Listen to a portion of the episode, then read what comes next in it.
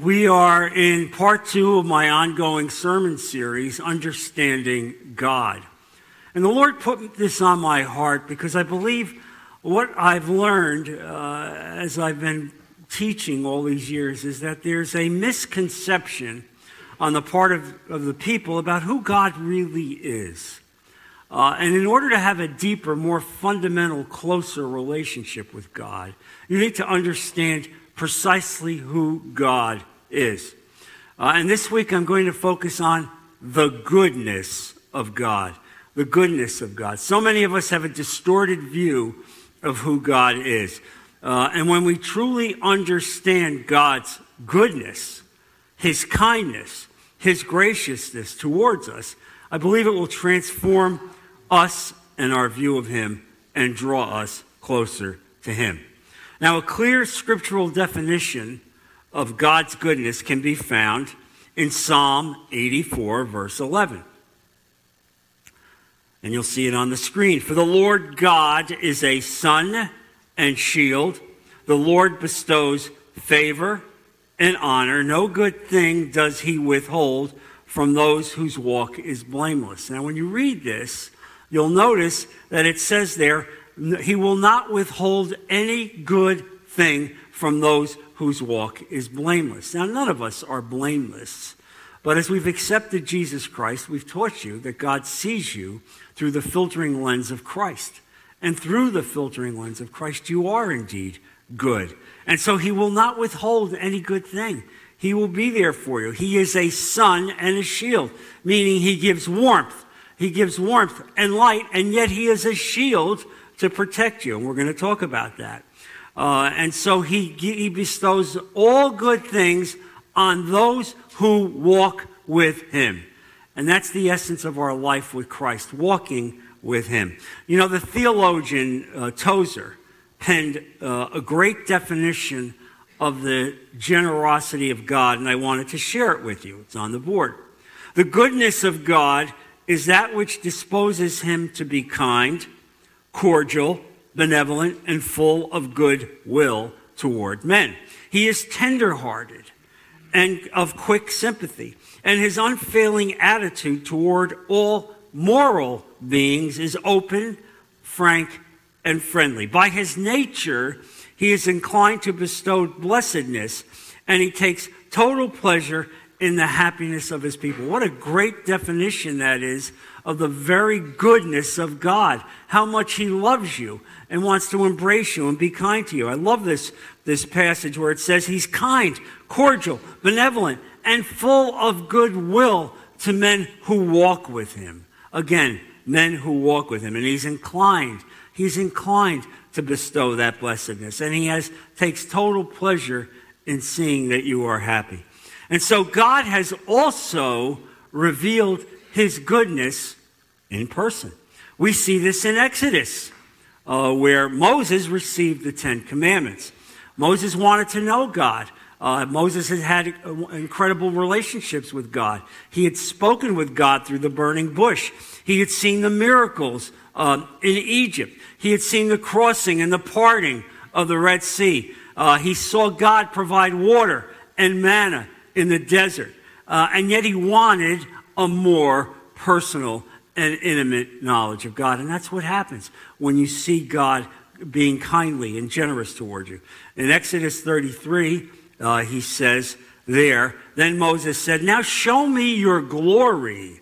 In other words, I want to see you as you really are. Can you imagine having that kind of relationship? That you talk one on one with God. I want to see you, God. I want to see who you really are. And then the Lord did reveal himself to Moses in a most powerful way when you read the scripture. Look at Exodus 33, verse 19. And the Lord said, I will cause all my goodness to pass in front of you. And I will proclaim my name, the Lord, in your presence. I will have mercy on whom I will have mercy. I will have compassion on whom I will have compassion. But he said, You cannot see my face, for no one may see me and live. And that's the power of God, that we as human beings cannot see his face, cannot see him while we're in this world, only when we're in the next world. And so God wanted to give Moses that gift. And so God puts Moses in the cleft of the rock in a way so that he's shielded. He then puts his hand in front of the face of Moses, and then he passes in front of Moses. Uh, and the reaction of Moses is awe inspiring as you see God speaking about himself. Exodus 34, verse 5. Then the Lord came down in the cloud and stood there with him and proclaimed his name, the Lord. And he passed in front of Moses, proclaiming, The Lord, the Lord, the compassionate and gracious God, slow to anger, abounding in love and faithfulness, maintaining love to thousands, and forgiving wickedness, rebellion, and sin. Yet he does not leave the guilty unpunished. He punishes the children and their children for the sin of the parents to the third and fourth generation. Now, this is a much misunderstood passage. I don't want you to leave here thinking that God punishes uh, innocent children and grandchildren for the sins of the parents. God does not. But what this is, this is transitional evil and sin. This is the kind of evil that starts with the uh, grandparent, migrates down to the parent, migrates further down to the children where they continue to abide in a pattern of evil and sin. That's what that's speaking about. That is not in, innocent, uh, incidental sin. And when you see this passage, you see how God describes himself the compassionate and gracious God, slow to anger. Look at the world. I mean, what kind of God do we have that he can allow this world to go on without being destroyed? I would ask you, if you were God, what would you do? I know I'd put my big size 13 down a long time ago. All right? There's no question about it. And I believe that many of us would do the same thing. We wouldn't put up with it as these uh, really uh, people, these pagans, shake their fist at God, refuse to obey Him, indict Him, uh, and then malign Him. Uh, and so, yes, He is slow in anger, but He abides in love and faithfulness, maintaining love to thousands upon thousands and millions upon millions. Yet he does not leave the guilty unpunished. There is a day of punishment, but God is patient. He waits and waits to give everyone the chance to come to faith. Look, this becomes important. The generosity of God, the generosity of God means a disposition to give to us in a way that has no mercenary motive. There is nothing that you can do for God to make him want to give to you, all right? I understand you'll go on television you'll see these televangelists talk about, give me 10 bucks and I'll send you back a prayer cloth and you're going to receive X and you're going to receive Y. You're going to get a new car. You're going to get a new house. You're going to have more stocks. You understand that. Look, where do you find this in the Bible? How'd the first 12 guys work out? How'd it work out for them? Every one of them was martyred. Where is this coming from? It's coming from uh, an ambition to pocket money. That's where it's coming from. Make no mistake about it. And I said we preach the Bible, and that's what the Bible teaches us. There is no quid pro quo with God. All right? I wanted to bring you back to court. Quid pro quo. That is a Latin word and language that's used in contract law, meaning this for that. That's how man works. I'll do this if you do that for me. Quid pro quo. Well, guess what? There's no quid pro quo with God. He loves you and wants to bless you and has given you the free gift of salvation. Uh, and he sends the rain on the just and the unjust. How about that? I know that bothers some of us. Why does this person uh, prosper? He's not a good person. Well, there's always a day of reckoning with God. All right? Make no mistake about it. That will not change. And so he does give showers of blessings uh, to this world that none of us deserve. There's not a single person anywhere that deserves the blessings of God that he gives. Yet he gives lavishly and continuously. You are the object of his affection. because of God's unique nature. Not because of you, not because of your winsome personality, or because of all the things that you've done, only because He loves you. And that is His wave of generosity towards you. Now, when you re- understand God's ways, you are humbled because you realize you didn't deserve this in any way. Look, I had this lesson taught to me at an early age, and I know I've said it before, but there's some in the radio audience, I believe, that might not have heard it, and that's this.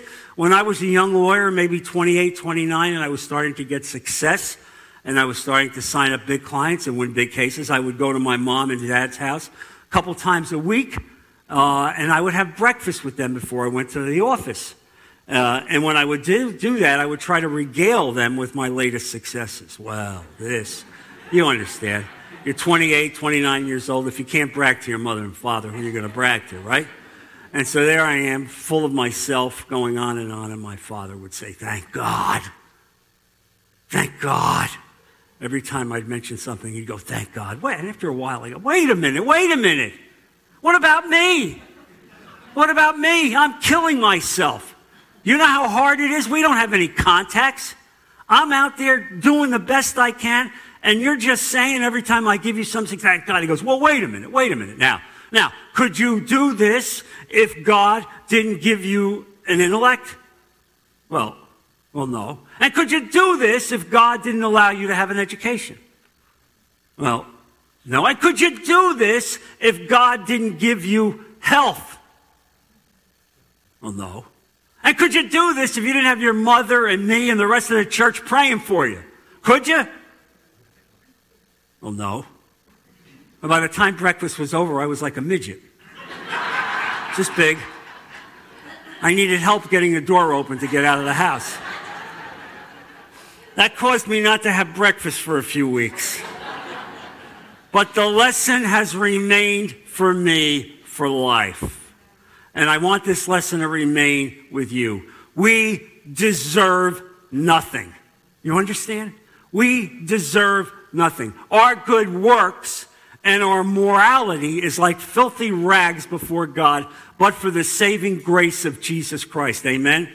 And so when you realize, realize, truly realize the generosity of God toward us, it significantly affects your spiritual life. Because what you find then is when you get up in the morning, you start thanking Him for everything He's given you, all the blessings that surround you, the family. I can't tell you how many times I thank Him for this church, for you, that God has given us this group of people that love each other where we can come together and worship. All of this causes us to get closer to Him as we recognize He is dispensing all this to us. It becomes easier and easier to walk with Him and meditate with him, just like Moses did. You see this. God is soft of heart. The world doesn't know this. He has sympathy towards you. He has love towards you. He does not hold grudges. You like that? How many of you can say you don't hold grudges? I've heard, I know people say, well, well, yeah, I have, I have forgiven. I, have, I haven't forgotten. I haven't forgotten, but I have forgiven. Well, let me tell you something. There is no forgiveness if you haven't forgotten it.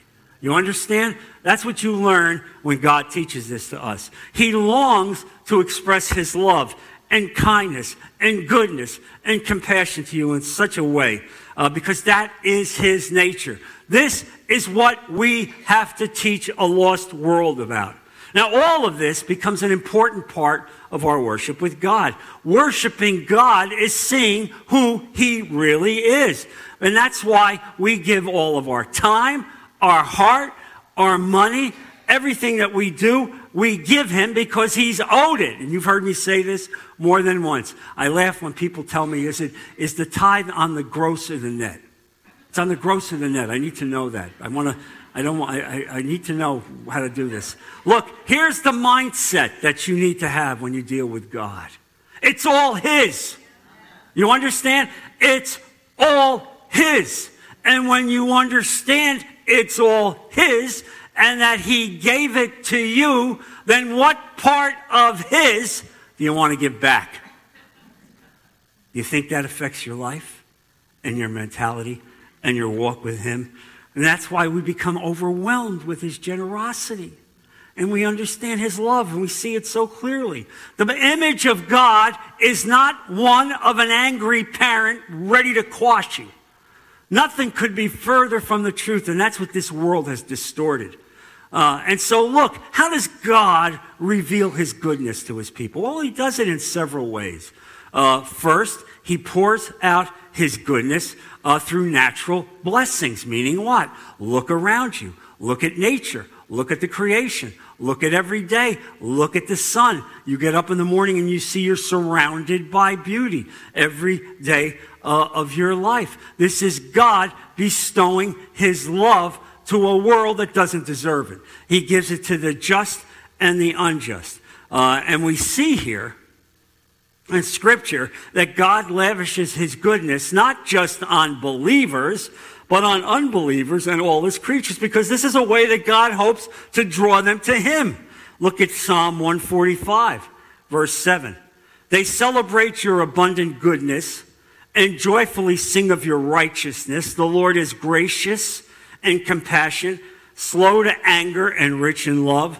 The Lord is good to all. He has compassion on all he has made. This should comfort us in our darkest hours. That's how you need to be comforted, to know he is surrounding you with his love and his generosity and his goodness. Look also at 145, the same Psalm, verse 15. The eyes of all look to you, and you give them their food at the proper time. You open your hand and satisfy the desires of every living thing. What a great passage of the generosity and goodness of God. The Lord is righteous in all his ways and faithful in all he does. Uh, and you need to remember this as you worship him and come closer to him. We need to remember that we are all a part of that great promise. He is a faithful provider uh, for all that he has made.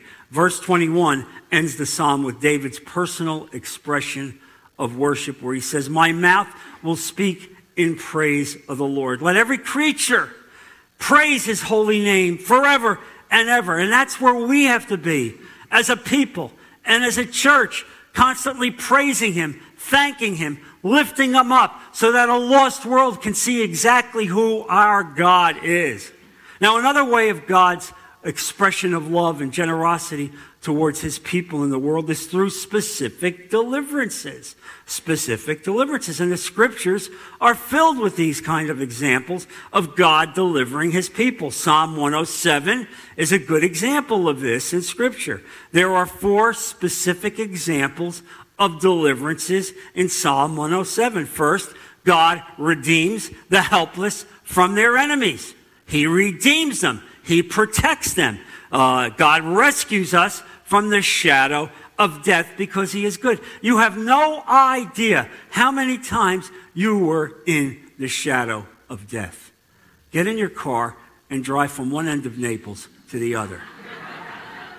I can say that you are within the shadow of death almost two or three times a week. You know, we laugh about it, but it's true. You have no idea how many times God has prevented you from some horrific accident.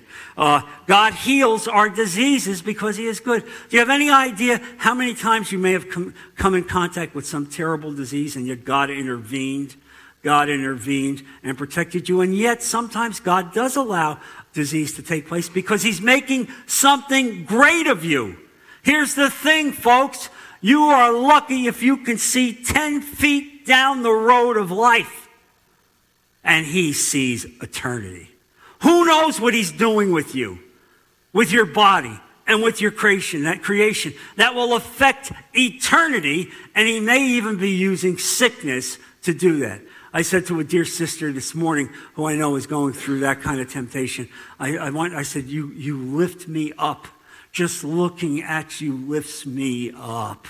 You understand? When you see Christian people, Christian people walking even as they suffer, that is a lifting up uh, by God, an affirmation that's even greater than any message I could deliver. Then God also protects us from the storms that threaten to sink our lives because He is good. We have no idea of the storms that God has avoided for us, that other people fall into, because He loves you.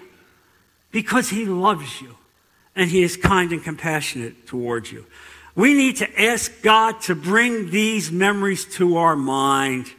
That's a message that I think needs to be made. You need to pray, God, help me to remember and to see that many a times that you interceded with my life. Because I need to know this, Lord. It helps me to understand you because I'm forgetful. I can't even find my parked car. And I need to be reminded, really, I need to be reminded of what you have done for me. All right? That's a message I want you to think about when you leave here. Lord, let me re- be reminded of everything that you've done for me in so many ways. Look, this is all outlined in Colossians chapter 1, verse 15, where it says there that the Son, Jesus Christ, is the image of the invisible God, the firstborn over all creation. For in him all things were created, things in heaven and on earth, visible and invisible, whether thrones or powers or rulers or authorities, all things have been created through him and for him. He is before all things, and in him all things hold together. You understand what that means when it says all things hold together? Science has now concluded that the entire universe is being held together by this invisible interstitial power uh, that keeps everything in its place. The sun, the moon, the earth, the planets, energy, all right, the asteroids, the stars, all held together. How? Mm, beats me beats me. But it's here in the Bible. It's Jesus. He created it and he holds it together. And let me tell you, folks, the day may come when God says, let it go. You understand? And I believe that's coming down the road at some point. Let it go. Verse, verse there, 18, continuing on. And he, Jesus, is the head of the body, the church. He is the beginning and firstborn from among the dead, so that in everything he might have supremacy. For God was pleased to have all his fullness dwell in him, and through him to reconcile to himself all things, whether things on earth or things in heaven, by making peace through his blood shed on the cross. And the church said, Amen. You understand all things. Jesus the all things, everything held together. And let me put this to you very plainly. If you want to know how much God loves you, He bankrupted heaven to send Jesus to a world that disturbed, that deserved destruction. But instead, He wanted to save you. Now, Jesus reveals God's goodness in two ways. The first comes in the form of the undeserved goodness that He gives us from the cross that he saved us. Uh, God demonstrates his own love for us in this, that while we were outside of God's will, while we were sinners, yet he saved us. We didn't deserve to be saved, uh, but God sent Jesus to die in your place. The second evidence of that relates to future benefits, meaning this, that God saw you and loved you and wanted you to come and be with him in heaven forever. How about that? And your family with you. All that would believe. This was the goodness of God and the generosity of God in a way that none of us ever deserved. We see the goodness of God in all these acts. And when you do, and you meditate on it, and you pray on it, it leads to a changed life. This is what it means to be born again. Suddenly you recognize I don't deserve anything but punishment. Father, I recognize everything that I have is from you. I walk with you, Lord, and I bless you in every way. That's a changed life. You're no longer me, me, I, I. Now it's you, you in every way. Whatever I have, whatever I hope to be. All of this, all of God's generosity and goodness should lead to a changed life. You understand? That's what this is about.